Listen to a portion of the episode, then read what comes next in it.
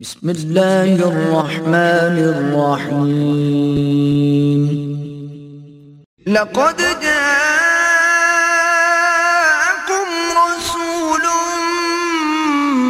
من أنفسكم عزيز عليه ما عنتم حريص عليكم بالمؤمنين رؤوف رحيم.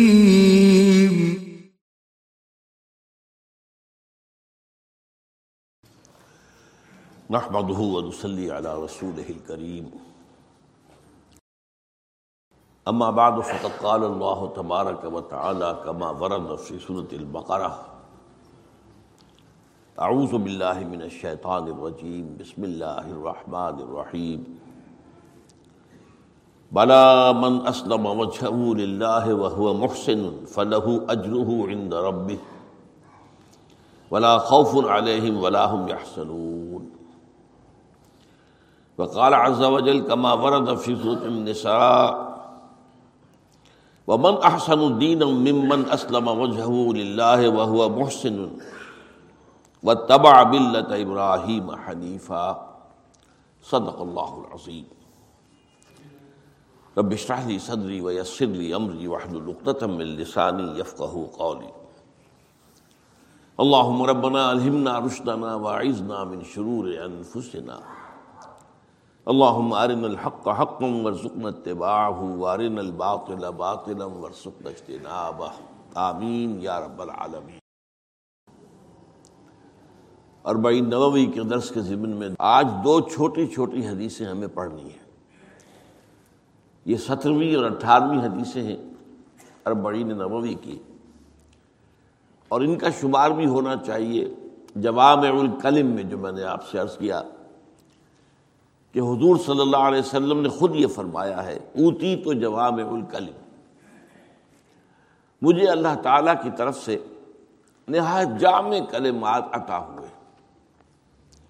یعنی مختصر ترین الفاظ میں اور معانی کا اور ہدایت کا گویا کہ سمندر جو ہے، وہ پنہا ہو یہ خاصیت ہے حضور صلی اللہ علیہ وسلم کے اپنے کلام کی۔ ظاہر بات ہے کہ کلام سب سے اعلیٰ احسن الحدیث کتاب اللہ اور اس کے بعد کلام محمد الرسول اللہ صلی اللہ علیہ وسلم کا۔ تو میں نے اسی کے حوالے سے دو آیات آپ کے سامنے پڑھی ہیں۔ اس لیے کہ جو حدیث ہے نمبر سترہ۔ عن ابی اعلیٰ شداد ابن اوسن رضی اللہ عنہ الرسول اللہ صلی اللہ علیہ وسلم قال، ان اللہ کتب الاحسان على کل شيء فَإِذَا قَتَلْتُمْ فَأَحْسِنُوا الْقِتْلَةَ وَإِذَا ذَبَحْتُمْ فَأَحْسِنُوا الذِّبْحَةَ وَلِيُحِدَّ أَحَدُكُمْ شَفْرَتَهُ وَلْيُرِحْ ذَبِيحَتَهُ رواہ مسلم رحمہ اللہ یہاں احسان کا لفظ آ رہا ہے اسی مناسبت سے۔ میں نے وہ احادیث آپ کو سنائی جو حدیث جبرائیل کے ضمن میں پہلے سنا چکا ہوں۔ کہ احسان کا عام طور پر جو ہمارے ذہن میں مفہوم آتا ہے، وہ کسی کے ساتھ کوئی اچھا برتاؤ کرنا، کسی پر احسان کرنا۔ اردو میں یہ لفظ صرف اسی معنی میں مستعمل ہے۔ عربی میں وہ معنی بھی ہیں اس میں۔ لیکن یہ کہ زیادہ تر قرآن مجید میں جو لفظ آیا ہے بطور ایک اصطلاح کے، اس کے معنی ہے انتہائی خوبصورتی کے ساتھ کسی کام کو کرنا۔ چنانچہ احسان اسلام۔ اسلام جو ہے آپ کا وہ بہت خوبصورت ہو جائے۔ دل فریب ہو، اس میں خوبیاں ہوں، اس کے اندر ایک روشنی پائی جائے۔ تو یہ گویا کہ اسلام کا احسان ہو۔ اب اس حدیث میں ہم دیکھ رہے ہیں کہ حضور فرماتے ہیں اللہ تعالی نے واجب کر دیا ہے ہر شے میں احسان کو۔ یعنی جو کام بھی کرو، دل لگا کر کرو۔ خوبصورت خوبصورت سے خوبصورت انداز میں اس کو کرو۔ اچھے سے اچھے پہلو پہ کرو۔ بہتر سے بہتر نتائج حاصل کرو۔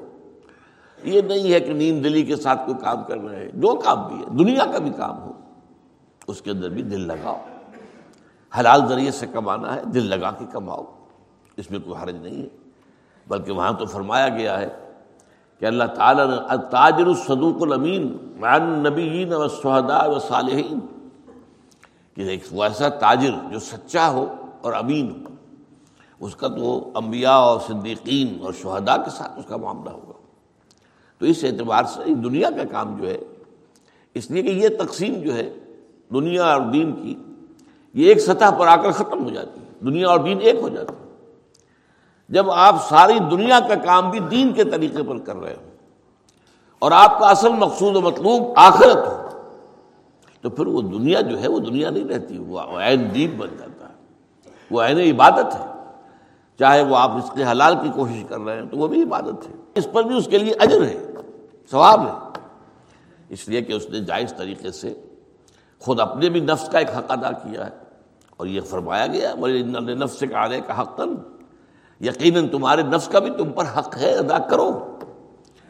جو بھی تمہارے جسم و جان کے تقاضے ہیں ان کو بھی جائز طریقے سے پورا کرو گے تو وہ عین عبادت بن جائیں گے۔ اس پر ثواب ملے گا۔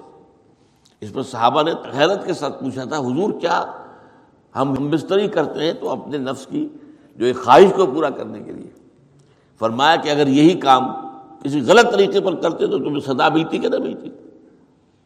عرض کیا جی ہاں وہ تو بات ہے۔ تو پھر اگر یہ صحیح طریقے سے، جائز طریقے سے کر رہے ہو، جس پر تمہیں اجر ملے گا۔ تو ان اللہ قتم الحسان اعلیٰ کل شعیب اسی لیے میں نے آپ سے عرض کیا تھا کہ یہ جو تین بنیادی اصطلاحات حدیث جبرائیل میں آئی تھی، اسلام، ایمان، احسان۔ وہ ایک اعتبار سے تو نیچے سے اوپر کا درجہ ہے۔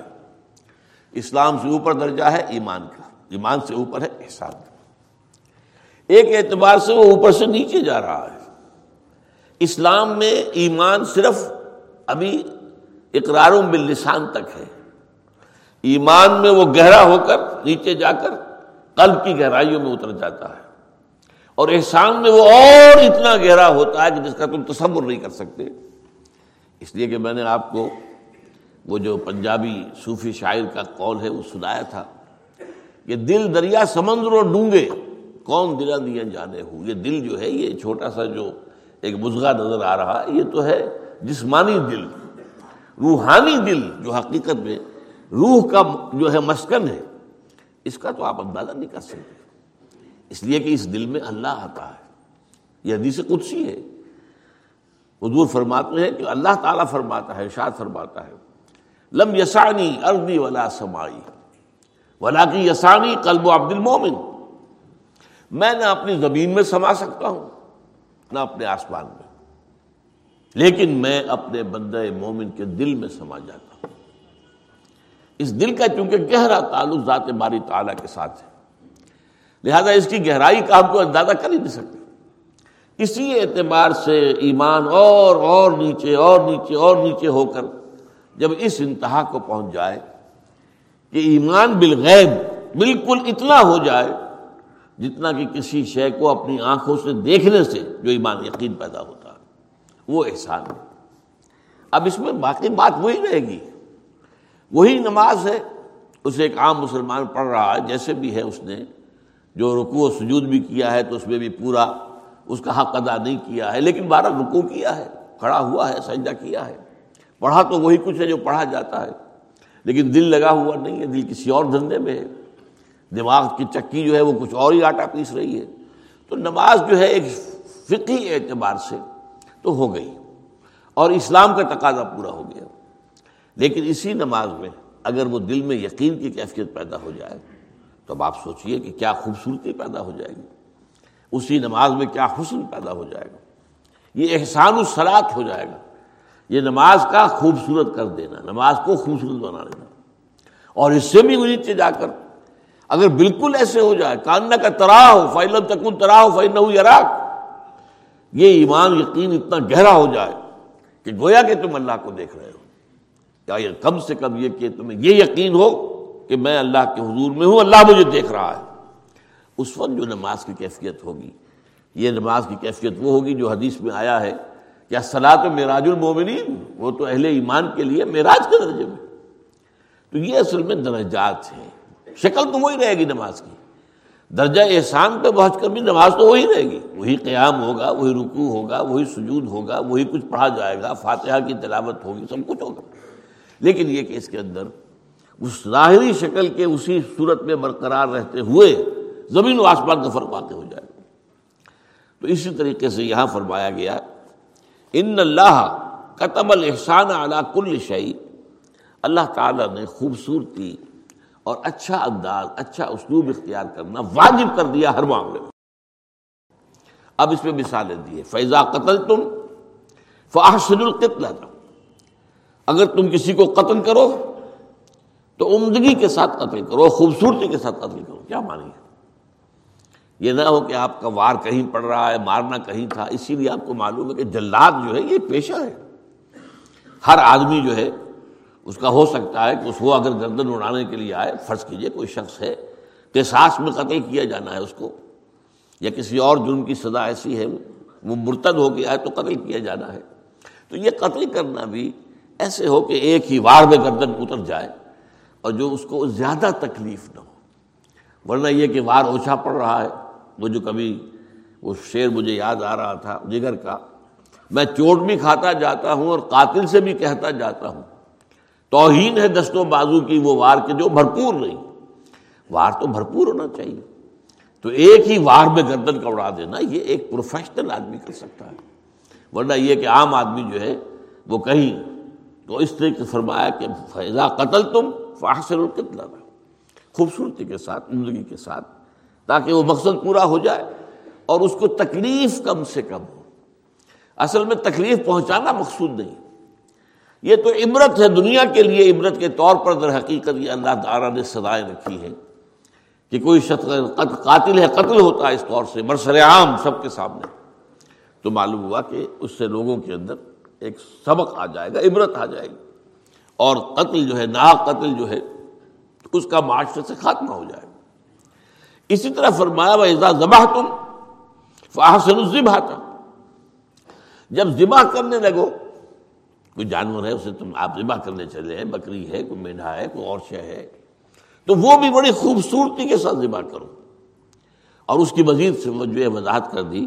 وَلْيُحِدَّ شفرت ہو چاہیے کہ تم میں سے جو شخص بھی ذبح کر رہا ہو کسی جانور کو، بکری کو میڈے کو، کسی اور شے کو، گائے کو، بیل کو، تو وہ اپنی چھری کو تیز کرے۔ یہ نہ ہو کہ اس کو آپ جو ہے، وہ کھنڈی چھری ہے، اس کو جو آپ رڑ رہے ہیں۔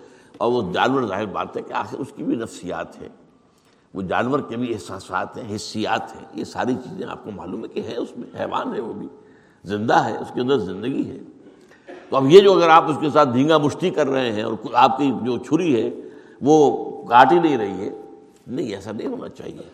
ول یوہند احد کم شفراتا ہوں چاہیے کہ جو بھی تم میں سے یہ کام کرے، وہ پھر اپنی چھری کو تیز کر دے۔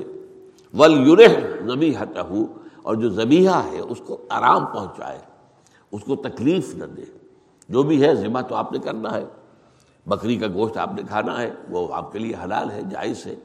لیکن یہ کہ اس بکری کو ذبح کرتے ہوئے اس سے کم سے کم تکلیف ہو، بجائے اس کے کہ اس کے اوپر جو ہے آپ، جیسا کہ میں نے کہا ہے کہ کھنڈی چھری لے کر جو ہے اس کے ساتھ پل پڑے، یہ نہیں ہو، بلکہ اس کے لیے تیاری کر کے۔ تو اس معاملے میں اب یہ چیز وہ ہے کہ جو اسلامی معاشرے میں خاص قسم کی تہذیب اس سے پیدا ہوتی ہے۔ یہ تہذیب ہے، تہذیب نفس ہے۔ لوگوں کے اندر ہر کام کو کرنے میں بہتر سے بہتر شکل اختیار کرنے کی کوشش کرنا، اسی سے معاشرے کے اندر خوبیاں پروان چڑھتی ہیں۔ اسی سے بھلائیاں جو ہیں، ان کا جو ہے، ان کی ترقی ہوتی ہے۔ یہ روایت جو ہے، مسلم شریف کی ہے۔ اب اٹھارہویں نمبر کی حدیث ہے۔ ان ابی ذر جندب ابن جنادت و ابی عبد الرحمان معاذ بن جبر رضی اللہ تعالی عنہما۔ یہ حدیث جو ہے دو صحابہ سے مروی ہے۔ ایک تو ہے حضرت ابو ذر رضی اللہ تعالی عنہ۔ ان کے بارے میں یہ نوٹ کر لیجیے، یہ درویش صحابہ میں سے تھے فقرائے صحابہ میں سے۔ اور ان کا فقر جو ہے اور ان کی سچائی کا نبی اکرم صلی اللہ علیہ وسلم نے گواہی دی ہے اسدق و لہجتن ابو ذر، جو اپنی قول میں، اپنی بات میں سب سے زیادہ سچا ہے، اس کے ظاہر و باطن کے اندر کوئی بال برابر فرق نہیں ہے۔ وہ میرا یہ دوست ابو ذر ہے۔ اور انہی کے بارے میں فرمایا ہے کہ کسی شخص کی اگر یہ خواہش ہو، من کانا یا سر ہو زہد عیسیٰ اب آپ کو معلوم ہے کہ انبیاء کرام میں زہد جو ہے، یہ یہ دو ایک ہی وقت کے جو ہم اصل نبی ہیں، حضرت یحییٰ اور حضرت عیسیٰ۔ زہد انتہائی درجے کا ان میں تھا، انتہائی درجے۔ تو جس شخص کی خواہش ہو کہ وہ عیسیٰ کا زہد اپنی آنکھوں سے دیکھے، دیکھنا چاہے کہ کتنا عیسیٰ علیہ السلام کتنے ظاہر تھے، وہ میرے ساتھی ابو ذر کو دیکھیں۔ ابو ذر کے اندر بھی زہد جو ہے، وہ اسی درجے کا ہے جس درجے کا کہ حضرت عیسیٰ علیہ السلام میں تھا۔ تو ایک تو وہ حضرت ابو ذر اس حدیث کے راوی ہیں۔ دوسرے حضرت معاذ میں جبر ہیں رضی اللہ تعالیٰ وہ بھی بہت نمایاں ہیں۔ ان کی ایک حدیث ہم بڑی تفصیل کے ساتھ پڑھ چکے ہیں۔ کیونکہ یہ جو ہے فقہائے صحابہ میں سے، ابو ذر فقرائے صحابہ میں سے درویش صحابہ میں سے، فقراء میں سے اور یہ فقہائے صحابہ میں سے ان کے بارے میں حضور کا جو قول ہے افعد التفضیل کے سیرے کے اندر، وہ یہ ہے کہ عالم بالحلال والحرام معاذ جبل۔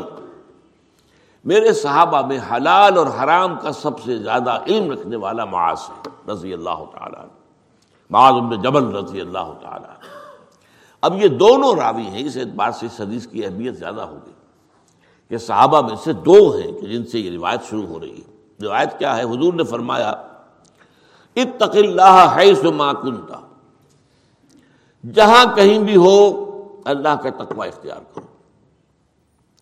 وہ اتم سید الحسن تم ہوا اور اگر کوئی برائی کا صدور تم سے ہو جائے، تو اس کے فوراً اس کے پیچھے کیوں نیکی کا کام کرو، تاکہ وہ اس برائی کو محو کر دے، ختم کر دے، دھو دے۔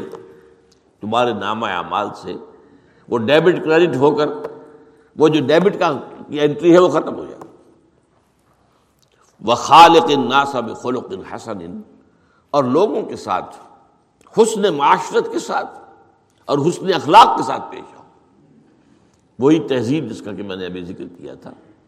یہ اصل میں اسلامی تہذیب اور تمدن کا کہ جو خد و خال ہے، ان میں جو حسن ہے، اس کے اندر جو خوبیاں ہیں، وہ اس قسم کی احادیث جو ہیں، ان پر عمل کرنے سے وہ معاشرہ پیدا ہوتا ہے۔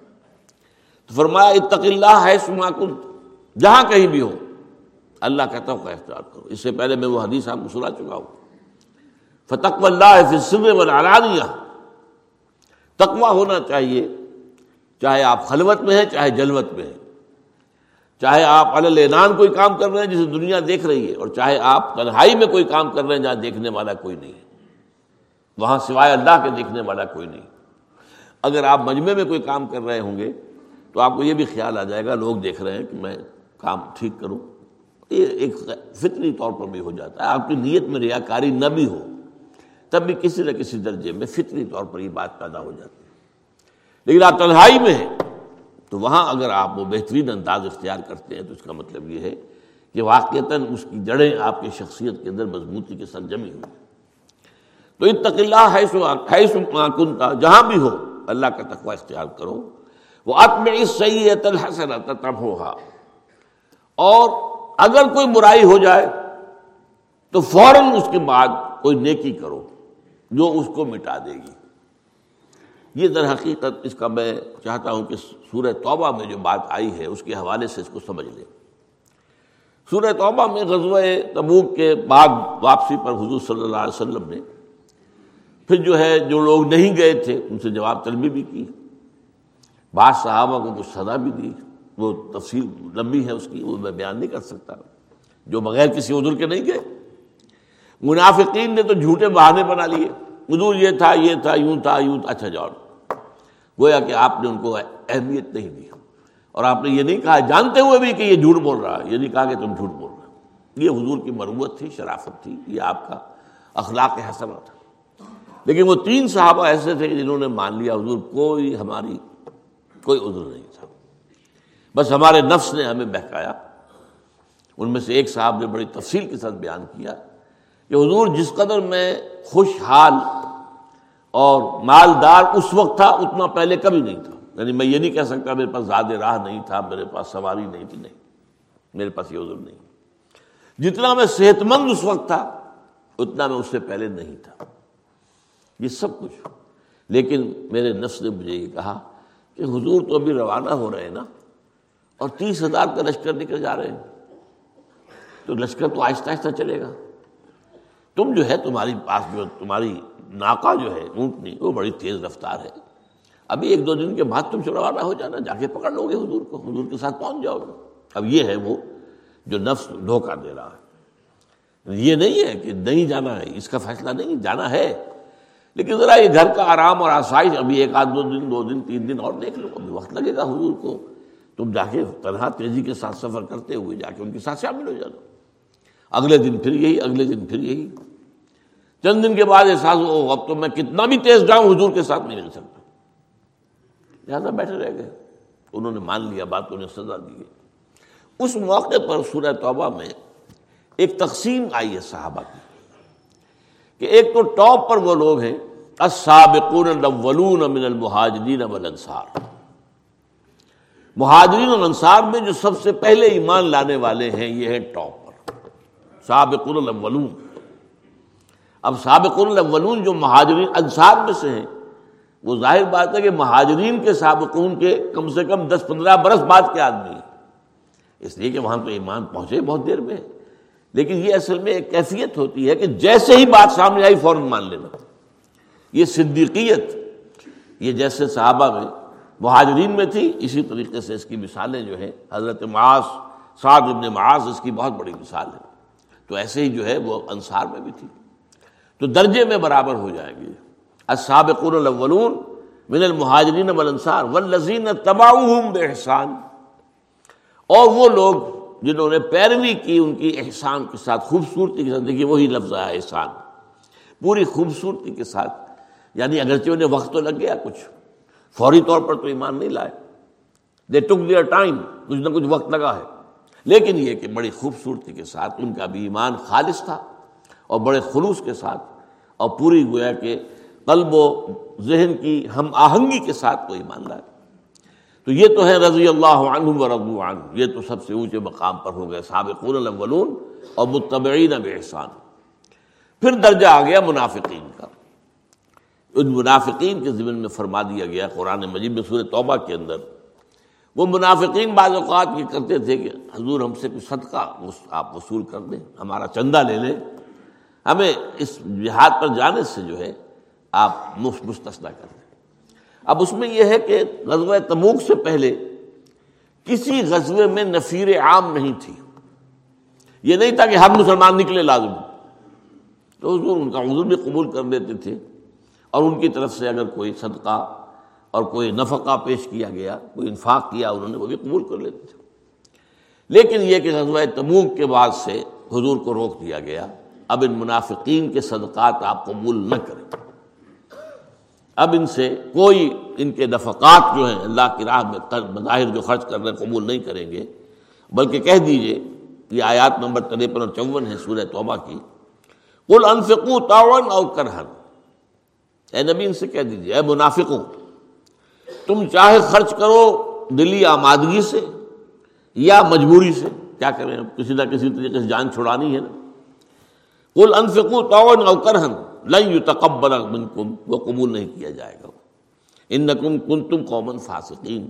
اس لیے کہ اب معاملہ اس درجے تک پہنچ گیا ہے کہ اس میں کسی شک و شبے کی گنجائش نہیں رہی ہے کہ تم یقیناً سرکش لوگوں میں سے ہو، باغی لوگوں میں سے ہو، تم فاسقوں میں سے ہو۔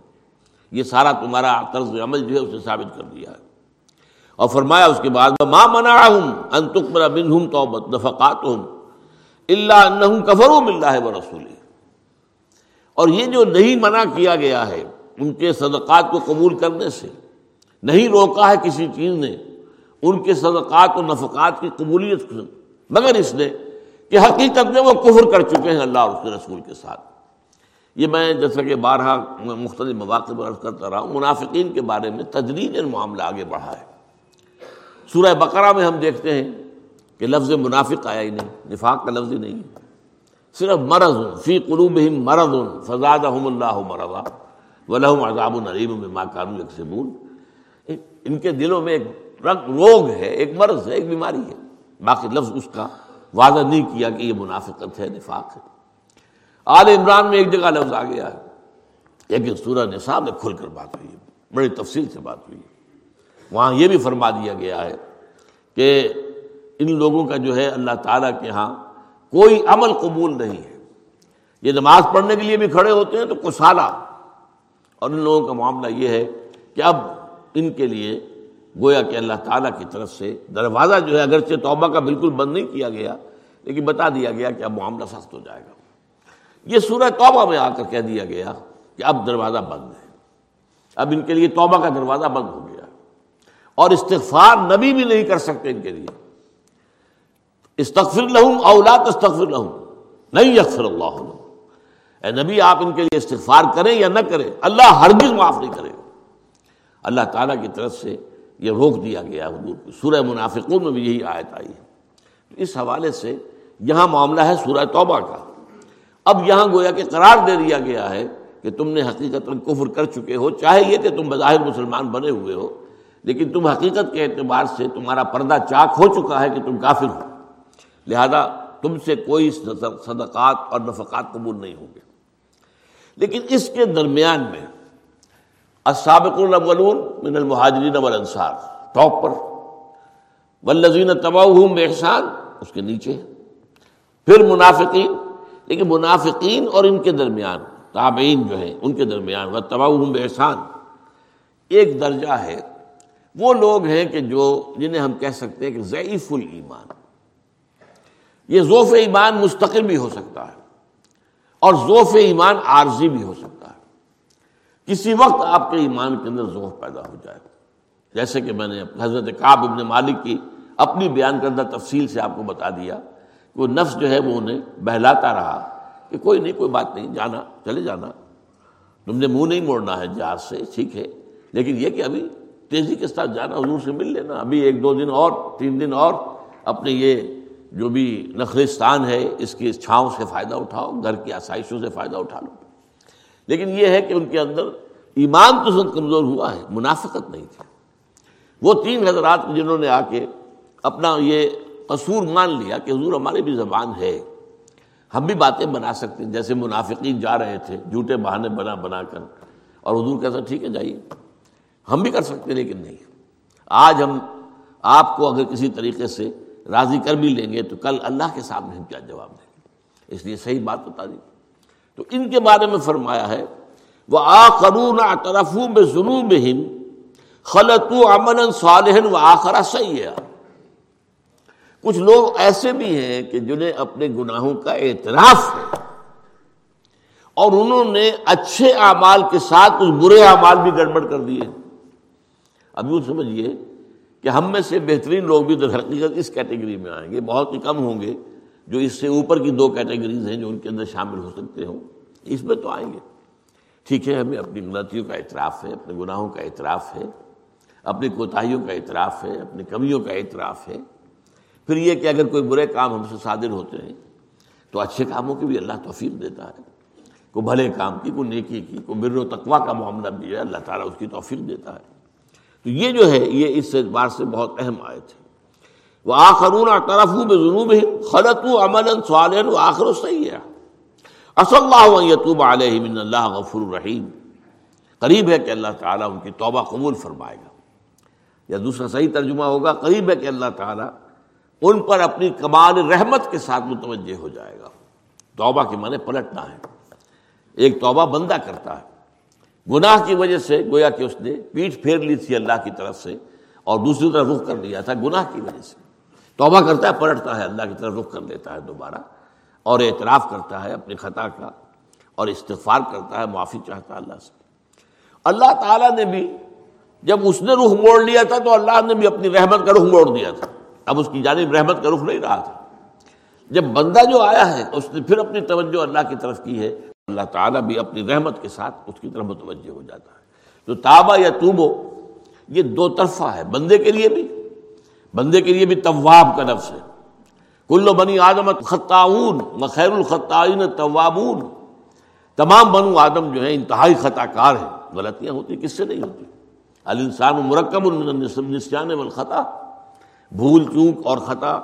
اور یہ سب سے انسان جو ہے، انسان کے اندر تو یہ دونوں چیزیں جو ہیں یہ لازمی اجزاء کے طور پر اس کی سرشت کے اندر موجود ہے۔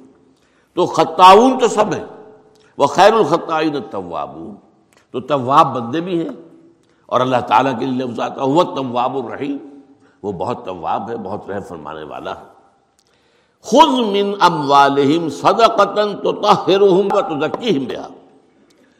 اے نبی، ان کے اموال میں سے صدقہ قبول کر لیجیے۔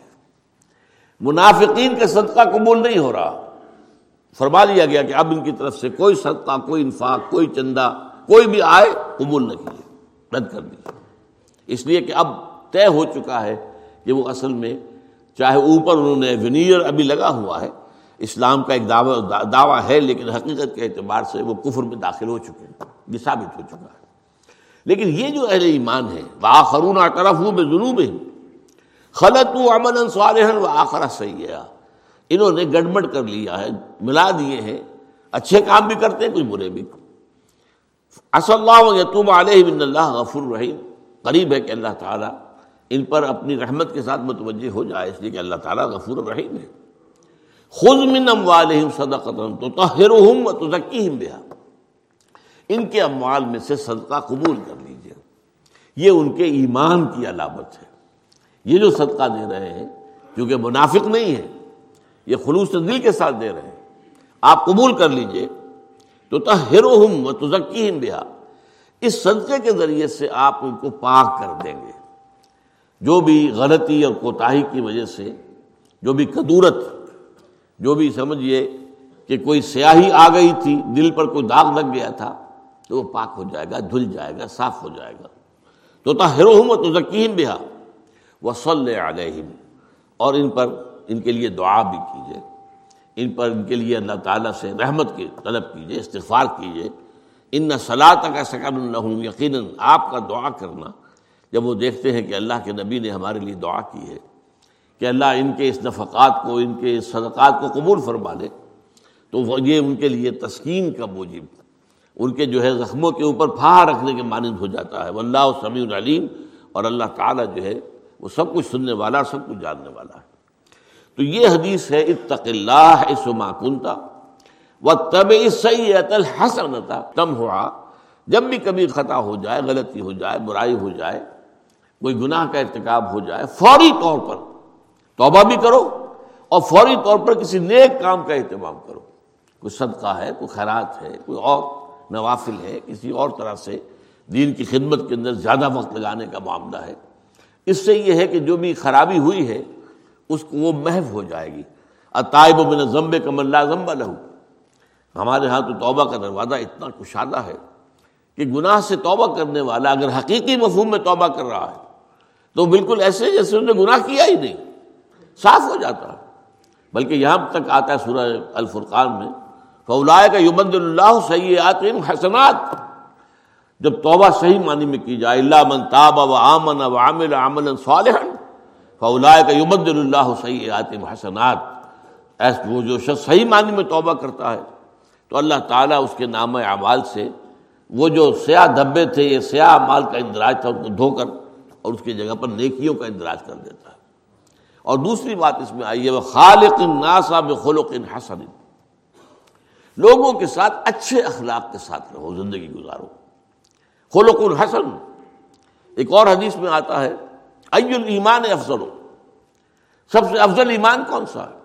حضور نے پوچھا۔ اور سب لوگوں نے کہا، اللہ رسول عالم پھر فرمایا، خلق الحسن وہ ایمان جس کے ساتھ اخلاق حسن ہو، لوگوں کے ساتھ خوبصورتی کے ساتھ پیش آنا۔ اسی لیے فرمایا ہے تبسم کا فی وجہ عقیق کا صدقت اگر تم اپنے بھائی سے متبسم چہرے کے ساتھ گفتگو کرتے ہو کوئی شخص آیا ہے، آپ نے تبسم کے ساتھ اس کا استقبال کیا، اس کا بھی دل کھل اٹھا۔ اور ورنہ یہ کہ اگر آپ نے ابوسن کم تریرا بنے ہوئے، بس جیسے کہ کوئی زبردستی کوئی آ گیا ہے، اسے کوئی ویلکم اور آلن سالن کہنے والا آپ نہیں ہیں، تو اسے بھی افسوس ہوگا، میں خام کا کیوں آ گیا ان کے پاس؟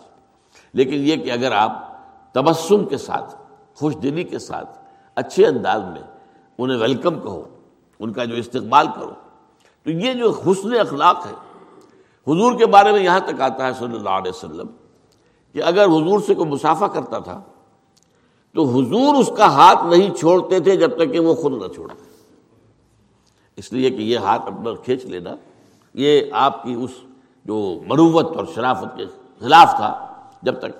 اسی طریقے سے جب کوئی شخص آپ کی طرف متوجہ ہوتا تھا جو آپ سے گفتگو کرتا تھا، تو آپ پوری طرح بڑھ کر اس کی بات سنتے تھے۔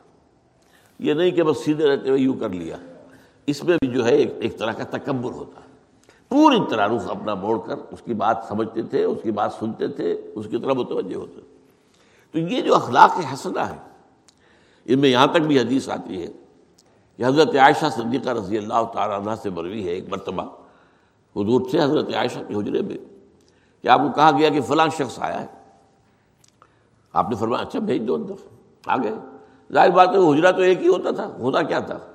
حضور کی زوج محترمہ ہے وہ پیٹ کر لیتی تھی وہ چادر اپنے اوپر لے لیتی تھی باقی اسی حال کے اندر جو ہے وہ صاحب آتے تھے۔ حضور نے بڑے اس خوش، بڑے خوش اخلاقی کے ساتھ اسے خوش آمدید کہا، اس سے بڑی اچھی طریقے سے گفتگو کی۔ جب وہ چلا گیا تو حضرت عائشہ نے کہا کہ حضور، آپ تو اس شخص کے بارے میں بہت بری باتیں بھی بتاتے رہے ہیں کہ اس کے اندر یہ خرابی ہے، یہ خرابی ہے، یہ خرابی ہے۔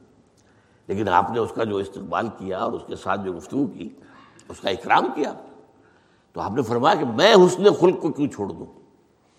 وہ اس کا جو بھی معاملہ ہے، جو بھی اس کا کردار ہے جو بھی اس کے کرتوت ہیں، وہ اس کے ساتھ ہے تو میں جو ہے خوش اخلاقی کو کیوں ترک کروں؟ تو خلوقن حسن، یہ اصل میں خالق الناسا بے خلوقن حسن۔